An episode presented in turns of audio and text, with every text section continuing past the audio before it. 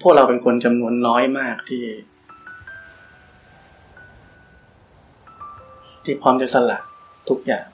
เพื่อความพ้นทุกข์เพื่อปฏิบัติจิตปฏิบัติใจเราให้ถึงความพ้นทุกข์การปฏิบัติธรรมนี่มันเป็นสิ่งที่เราต้องรู้ระลึกเข้าไปในเส้นเลือดในไขกระดูกแล้วว่ามันคือชีวิตของเราอย่างอื่นอันนี้เป็นเครื่องสนับสนุนให้การใช้ชีวิตในทางนี้นี่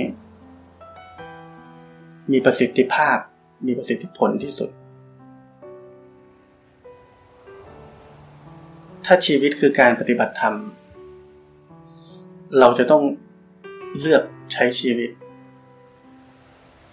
ให้เหมาะสมกับการปฏิบัติธรรมมากที่สุดบางคนบอกเออเราทำงานไปก็ปฏิบัติธรรมก็ได้เราก็รู้สึกตัวได้นะแล้วก็ฝึกแบบไม่ตามความคิดไปได้เหมือนกันแล้วเราก็หันมาดูใจเราเป็นยังไงปกติแล้วก็มีปกติบ้างนะได้เหมือนกันเขาบอกผมว่าปฏิบัติธรรมได้ผมบอกว่าได้ถ้าเอาแค่ปฏิบัติธรรมได้ก็ได้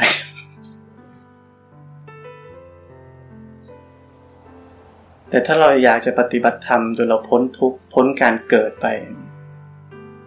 เราต้องลงทุนหน่อยไม่ใช่แค่นั้น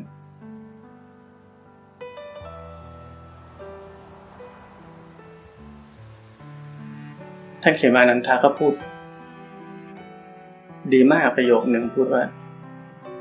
ปัญหาของนักปฏิบัติธรรมทุกวันนี้ก็คือว่า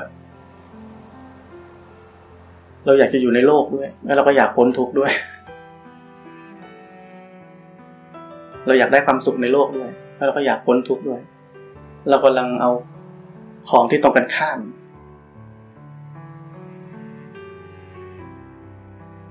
มันเป็นไปไม่ได้ตราบใดที่เรายังเข้าใจว่าโลกมีความสุขอันนี้ก็เป็นเข้าใจผิดโลกนี้ไม่มีความสุขโลกนี้มีแต่ความทุกข์อย่างเดียวความสุขที่แท้จริงเกิดจากจิตใจที่เป็นปกติแล้วผมจะพูดบ่อยๆว่าภาษาไทยดีภาษาไทยนี่พูดว่าขอให้มีความเป็นปกติสุขมันปกติก่อนมันถึงจะสุขแต่ถ้าเราดิ้นรนพลาดพลาดพลาดจะไปหาความสุขมันสุขไม่ได้เราสุขอยู่บนกองเพลิงกองไฟสุขไม่ได้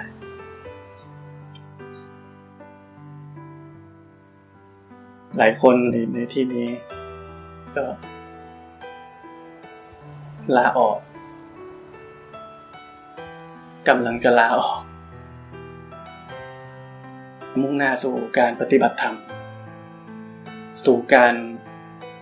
ปฏิบัติธรรมที่ผมพูดอันนี้ผมหมายถึงว่าสู่การมีชีวิตที่เหมาะสมในการปฏิบัติธรรมปฏิบัติยังไงใช้ชีวิตอยู่ในธรรมชาติอย่างพอดีใช้ชีวิตที่ปราศจากส่วนเกินคือตัณหาใช้ชีวิตที่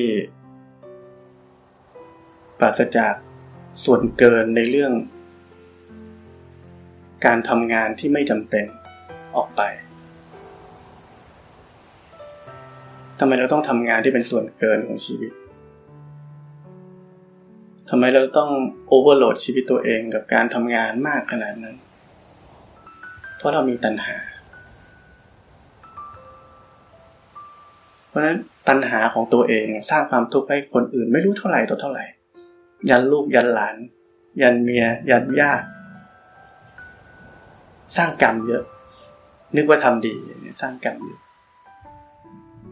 เพราะฉะนั้นเหล่านี้เป็นส่วนเกินของของความพอดีในชีวิตแม้กระทั่งบางคนก็รวยแล้วก็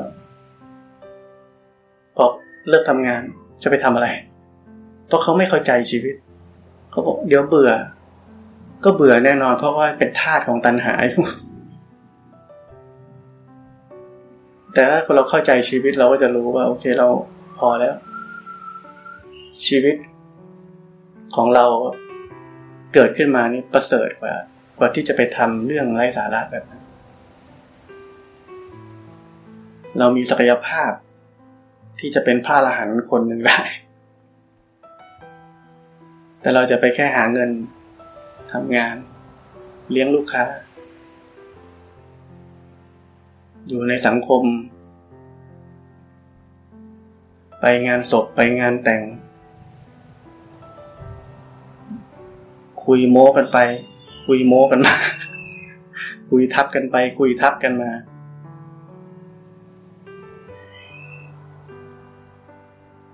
มันเป็นเรื่องมีประโยชน์ตรงไหนไม่มีประโยชน์อะไรสำหรับนักธุรกิจเราก็พยายามอยู่ในสังคมเราพยายามจะมีคอนเนคชั่นเรารู้จักคนนี้คนนู้นคนนั้นชีวิตเราจะได้ปลอดภัยชีวิตการงานเราจะได้ปลอดภัยเราจะได้ปลอดภัยทุกอย่างเราทำไปเพราะว่าเรารักตัวเองเราทำไปอยู่บนพื้นฐานของความกลัวทั้งชีวิตการอยู่บนพื้นฐานของชีวิตแบบนั้นไม่ใช่ชีวิตอันนี้มีแต่ความดิ้นรนมีแต่ความกลัวทั้งชีวิตเราไม่เคยได้มีชีวิตจริงๆชีวิตจริงๆที่ผมบอกว่าชีวิตคือการปฏิบัติธรรมคือหมายว่าเราได้ออกมาใช้ชีวิตจริงๆ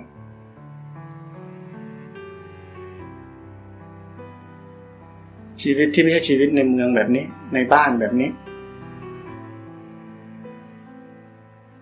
พอเราได้กลับเข้าสู่ธรรมชาติเราจะรู้ว่าถ้าเรายังเกิดอยู่เราพ้นไปจากการทำบาปไม่ได้เพราะชีวิตทุกชีวิตเบียดเบียนกันตลอดมดกินไส้เดือนมันกินกันไปกินมากินไปกินมาธรรมชาติของมันเป็นแบบนั้น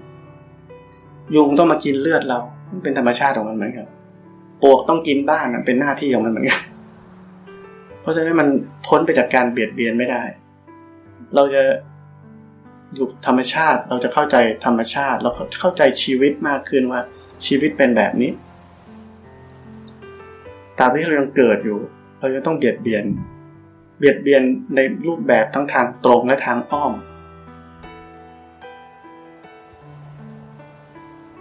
ชีวิตที่ปลอดภัยเกินไปมันทำให้เรามีแต่ความกลัวและความกลัวนี่แหละเป็นเบื้องหลังของการกระทำของเราทุกอย่าง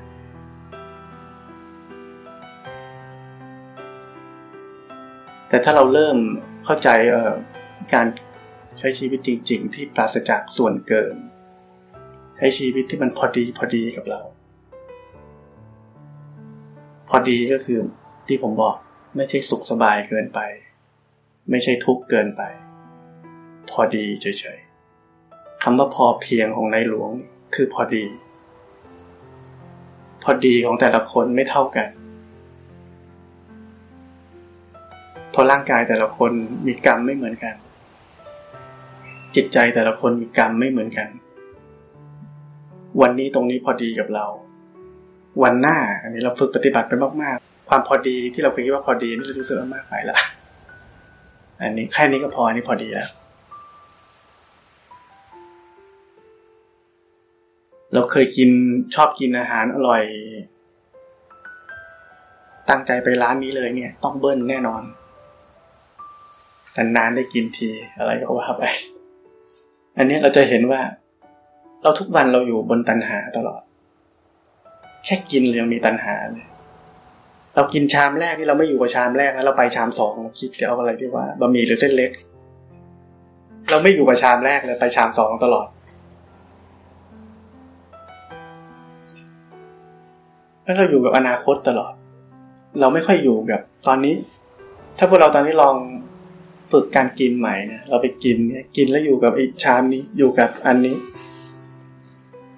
ไม่ใช่เราไปเพ่งเอาไว้นะแค่ว่าอย่าไปคิดถึงชามต่อไป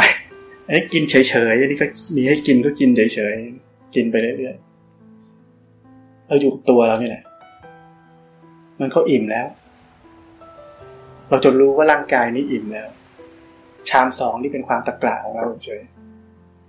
เราอยากกินเราอยากจะได้ความอร่อยนั่นเฉยๆแต่จริงๆร่างกายนี้ถ้าเรากินชามสองเข้าไปเป็นพิษแล้วเราไม่รู้จักร่างกายหรอกร่างกายนี้มันไม่เอาแล้วแต่เพราะตัณหาตัวเองนี้ยัดลงไปยัดเข้าไปอีกอยากจะได้ความอร่อยในขณะนั้นเป็นพิษแล้วร่างกายจะต้องรับโทษจากอาหารสิ่งที่เป็นส่วนเกินเพราะนักปฏิบัติธรรมเราเนี่ยเราเราฝึกปฏิบัติธรรมเนี่ยนอกจากเราจะไม่ทุกข์แล้วเราจะรู้สึกถึงร่างกายเรามากขึ้นเราจะรู้ว่าร่างกายเราต้องการอะไรร่างกายนี้ไม่ใช่ตัวเราหมายถึงว่าไม่มีเราเป็นเจ้าของมัน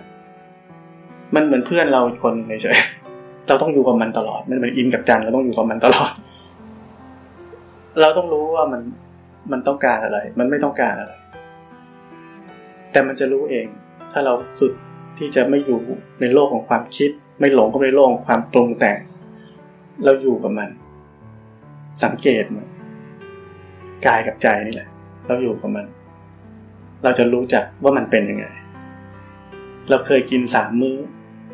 บางคนสี่มื้อห้ามื้อของว่างของหวานของเล็กของน้อยของจุกของจิกเราอยู่กับความเชื่อเหมือนกันอยู่กับความกลัวเหมือนกันสมมติมื้อเย็นบอกไม่ให้กินไม่ได้เดี๋ยวกลางคืนหิวนี่คิดไปก่อนแล้วเรากลัวไปก่อนแล้วจริงถ้าเราหิวเรากินน้ำตะแก้วนึงมันก็หายหิวแล้วแต่เราก็กลัวไปก่อนไปสังเกตดูลองไปสังเกตดูว่าเราจะไปทำสิ่งนี้เนี่ยเพราะอะไรลองคิดดูสักหน่อยว่าเพราะอะไรเพราะเรากลัวว่ามันจะเป็นแบบนั้นหรือต้องไปทำแบบนี้แล้วเราจะเห็นชีวิตเรามากขึ้นว่าชีวิตเรานี้ drive ด้วยความกลัวตลอดเราเป็นทาสของมันเราเป็นทาสของความกลัวที่เป็นเบื้องหลังอันใหญ่แต่ว่าใหญ่กว่าความกลัวคือความมีตัวตนนั่นแหละเรารักตัวเองเราไม่อยากให้ตัวเองทุกข์ไม่อยากให้ตัวเองผิดหวังไม่อยากให้ตัวเองเศร้าใจไปวิ่งไปทำนี่ทำนู่นทำนั่นป้องกันทุกอย่างให้อยู่ในคอนโทรลของเรานี่คือชีวิตของมนุษย์เป็นแบบนั้นเราไม่เคยโฟลว์เฉยๆอยู่ในธรรมชาติให้เรารู้จักความพอดีเมื่อไหร่ก็ตามที่เรากำลังจะวิ่งไปทำอะไรด้วยตัณหาอย่าทำอย่าทำตามความคิดอย่าทำตามความอยากจะผิดหมดถ้าเรามีชีวิตโฟลว์ไปกับมิจฉาทิฏฐิผิดแน่นอนเมื่อไหร่ที่จิตใจเราปกติอยู่ความเป็นปกตินี่แหละมันคือสัมมาสมาธิสิ่งที่พวกเราฝึกกันทุกวันนี้เราอยากจะมีสัมมาสมาธิความปกตินี่แหละคือสัมมาสมาธิปกติอย่างต่อเนื่องมันจะเป็นสัมมาสมาธิแล้วมันก็เลยกลายเป็นนำไปสู่การบรรลุธรรมบรรลุมรรคผลนิพพานแต่สัมมาสมาธิที่ผมบอกไม่ใช่สิ่งที่เราไปทำมันเพียงแค่เราเข้าไปรู้ไปเห็นสิ่งเป็นจริงที่มันมีอยู่แล้วในใจของเราทุกคนรู้เห็นมันบ่อยๆรู้จักมันบ่อยๆสัมมาสมาธิก็จะเกิดขึ้นเองเราไม่มีหน้าที่ไปทำสมาธิเมื่อไหร่ที่เราเริ่มจะทำสมาธิอันนั้นมีเราเกิดขึ้นเมื่อไหร่ที่เราเริ่มจะเอาอะไรเราตกทางแล้วการปฏิบัติธรรมคือการใช้ชีวิตรู้จักชีวิตในธรรมชาตินี้เฉยๆ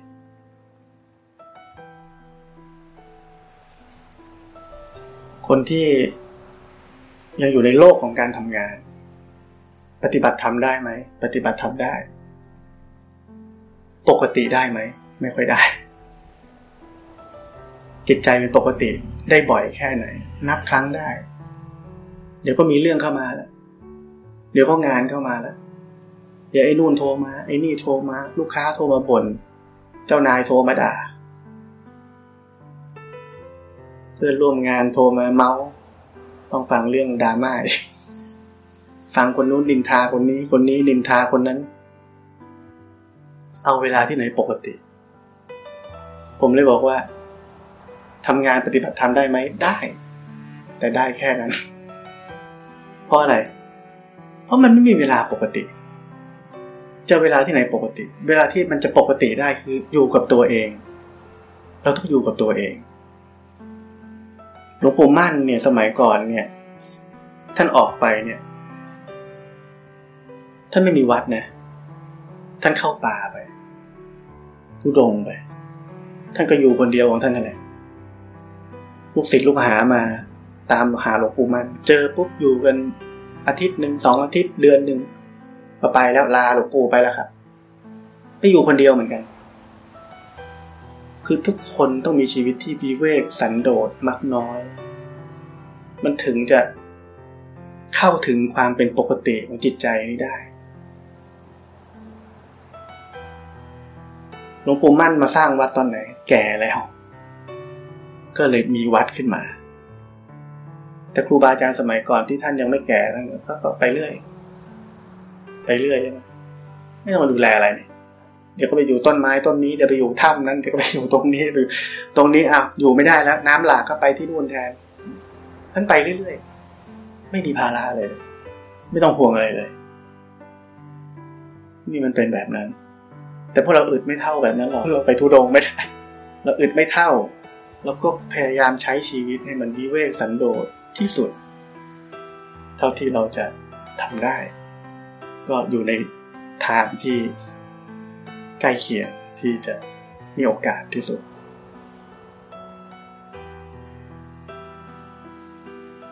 หลวงพ่อเทียนเก็บกระเป๋าออกจากบ้านเฉยเลยนะพอเล่ากับเมียไปเลยถ้าละความโกรธไม่ได้จะไม่กลับมาเจอหน้าเมียอีกพูดอย่างนี้ท่านก็ไปอยู่คนเดียวเพื่อนสนิทกันมาพูดด้วยท่านก็ไม่พูดด้วยจนเพื่อนโกรธอะไรวะเพื่อนกันมาชวนคุยไม่คุยด้วยเดินหนีทั้งวันพูดด้วยไม่พูดด้วยเพื่อนโกรธไปเลยทำไมท่านต้องทำอย่างนั้น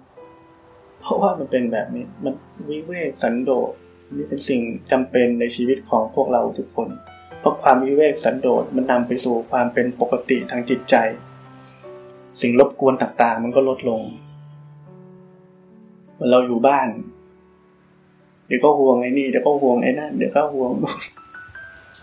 ถ้าเราได้ไปอยู่ที่วิเวกสันโดษของเราเราลองดูก็ได้เมื่อไหร่ที่เราเห็นคุณค่าความเป็นปกติที่มันลึกซึ้งขึ้นที่มันแน่นหนาขึ้นที่มันอะไรมากขึ้นเรื่อยๆเราจะรู้เลยว่าชีวิตในโลกนี้เป็นนรกทุกคนเลือกเส้นทางของชีวิตได้อยู่แล้วเราทิ้งอะไรไม่ค่อยได้ผมบอกว่าให้ทำอย่างนี้ให้ทำอย่างนั้นให้ไปที่นี่ให้ไปที่นั่นจะมีสารพัดข้ออ้างมากมายที่โอ้ฟังดูก็ดูจำเป็นทุกอย่างที่ต้องเป็นแบบนั้นจำเป็นมากที่ต้องเป็นแบบนั้นสำหรับคนในโลกผมเข้าใจว่าเป็นเรื่องยากแต่มันทำให้ผมเข้าใจอย่างหนึ่งขึ้นมาว่าทำไมคนเราปฏิบัติธรรมแล้วบรรลุธรรมไม่ได้เพราะเขาทิ้งไม่ได้แม้กระทั่งสิ่งภายนอกแล้วเขาจะทิ้งสิ่งภายในได้ยังไงต่อให้เขาปฏิบัติธรรมอยู่ในชีวิตประจำวันได้ก็เถอะแต่ใจเขายังผูกพันอยู่กับสิ่งรอบตัวทั้งหลายที่เขาทิ้งไม่ได้เขาบอกว่าเขาไม่เป็นไรไม่เป็นไรเขาอยู่ได้แต่ในความเป็นจริงแล้วบอนดิ้งทั้งหลายที่มันเหมือนโซ่ตรวนนั้นที่ผูกแล้วผูกผูกแต่เป็น invisible bonding ใจเราลึกเราทิ้งไม่ได้เราปล่อยอะไรไม่ได้เลยจะมีคนอีกกลุ่มบอกว่าไม่ต้องทิ้งไม่ต้องทิ้งเราปฏิบัติธรรมได้ปฏิบัติธรรมได้ผมเลยบอกว่าใช่เราปฏิบัติธรรมได้แต่เราไปไม่ถึงความพ้นทุกข์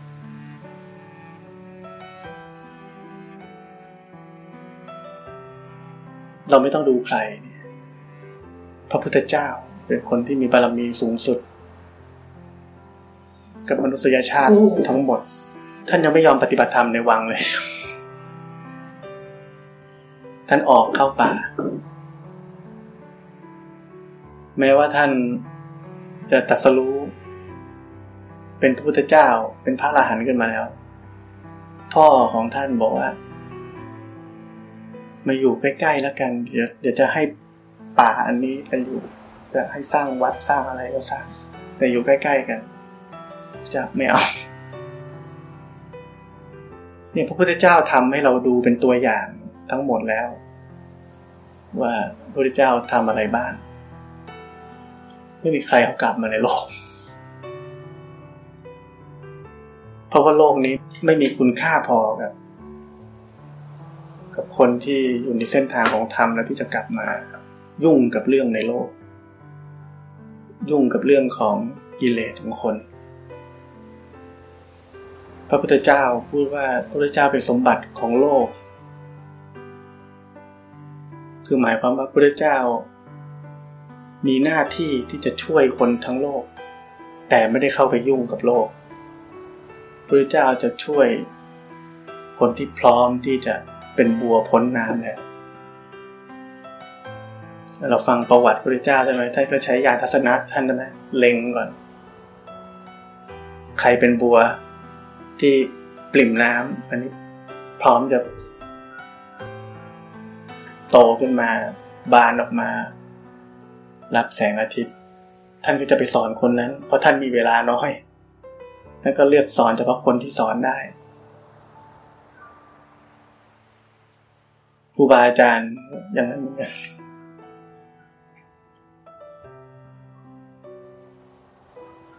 ก็สอนเฉพาะคนที่สอนได้เราช่วยทุกคนไม่ได้แม้กระทั่งบางครั้งเรายังช่วยพ่อแม่เราไม่ได้เลยแต่นั่นก็ไม่ใช่ปัญหาเพราะเมื่อไหร่ที่เราเข้าถึงความจริงแล้วทุกคนเท่ากันเท่ากันในความเป็นกรรมทุกคนเป็นกรรมเหมือนกันเรามีโอกาสมาเจอกันเนี่ยเรามีบุญกรรมร่วมกันเรามีโอกาสมาฟังกันมีโอกาสมาปฏิบัติตามมีโอกาสมาเชื่อฟังกันอันนี้เป็นบุญกรรมที่เราทำกันมา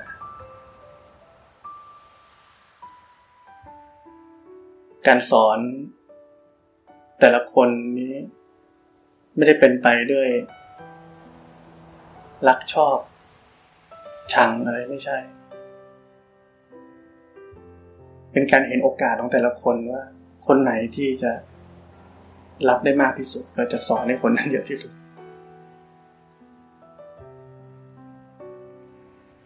ก็เป็นไปตามธรรมชาติธรรมชาติธรรมชาติแบบนี้เราจะเรียกว่าเป็นเป็นญาณปัญญาก็ได้ศาสนาพุทธเราเนี่ยไม่ใช่เรื่องของฌานผมพูดหลายครั้งแล้วเราไม่ใช่เราไปทำฌานเราไปอ่านบทสวดมาบอกว่ามีปฐมฌานทุติยฌานตติยฌานจตุตฌานเราก็ไปเอาว่าเราต้องฝึกฌานฌานเป็นเรื่องของพราหมณ์ไม่ใช่เรื่องของพุทธพุทธอันนี้เป็นพุทธิปัญญาพุทธะคือความตื่นรู้รู้ตื่นผู้รู้ผู้ตื่นผู้เบิกบานเป็นเรื่องของสัมมาสมาธิเพราะมันเป็นเรื่องของญาณญาณปัญญาไม่ใช่เรื่องของฌานเรามัวแต่ไปนั่งทำฌานก็เราจะได้แต่ความสุขได้แต่ความสงบและอาจจะได้ลิบดูใจคนนู้นดูใจคนนี้คนที่มีฌานแล้วเล่นสนุกแบบนั้นสุดท้ายก็จะบ้าได้จิตจะอ่อนลงเรื่อยๆจิตตัวเองแหละจะอ่อนลงเรื่อยๆเพราะไม่ดูตัวเองไปดูคนอื่นแล้วสนุกแล้วดูไปเรื่อยดูไปเรื่อยกลับมาดูตัวเองกลับมาอยู่กับตัวเองอันนี้เป็นเป็นงานของพวกเราทุกคนเรารู้จักตัวเองเราถึงรู้จักคนอื่นได้ตัวเองก็เป็นพุทธะอยู่แล้วแล้วพอเราเข้าถึงตัวเองเข้าถึงความว่างเข้าถึงสัจจะเราก็เลยรู้คนอื่นได้เหมือนกันนี่เป็นธรรมชาติเฉย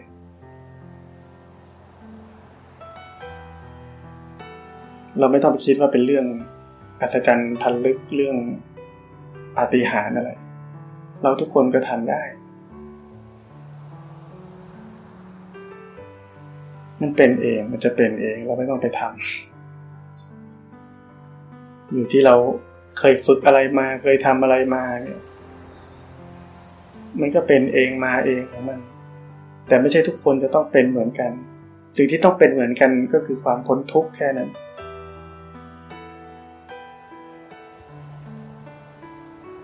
ไม่ได้มีหน้าที่ไปมีฤทธิ์มีเดชมีอภิญญามีความสามารถพิเศษอะไรขอแค่ทุกคนพ้นทุกข์อันนี้เป็นรางวัลสูงสุดของชีวิตที่เราได้เกิดมาแล้วแค่นั้นเอง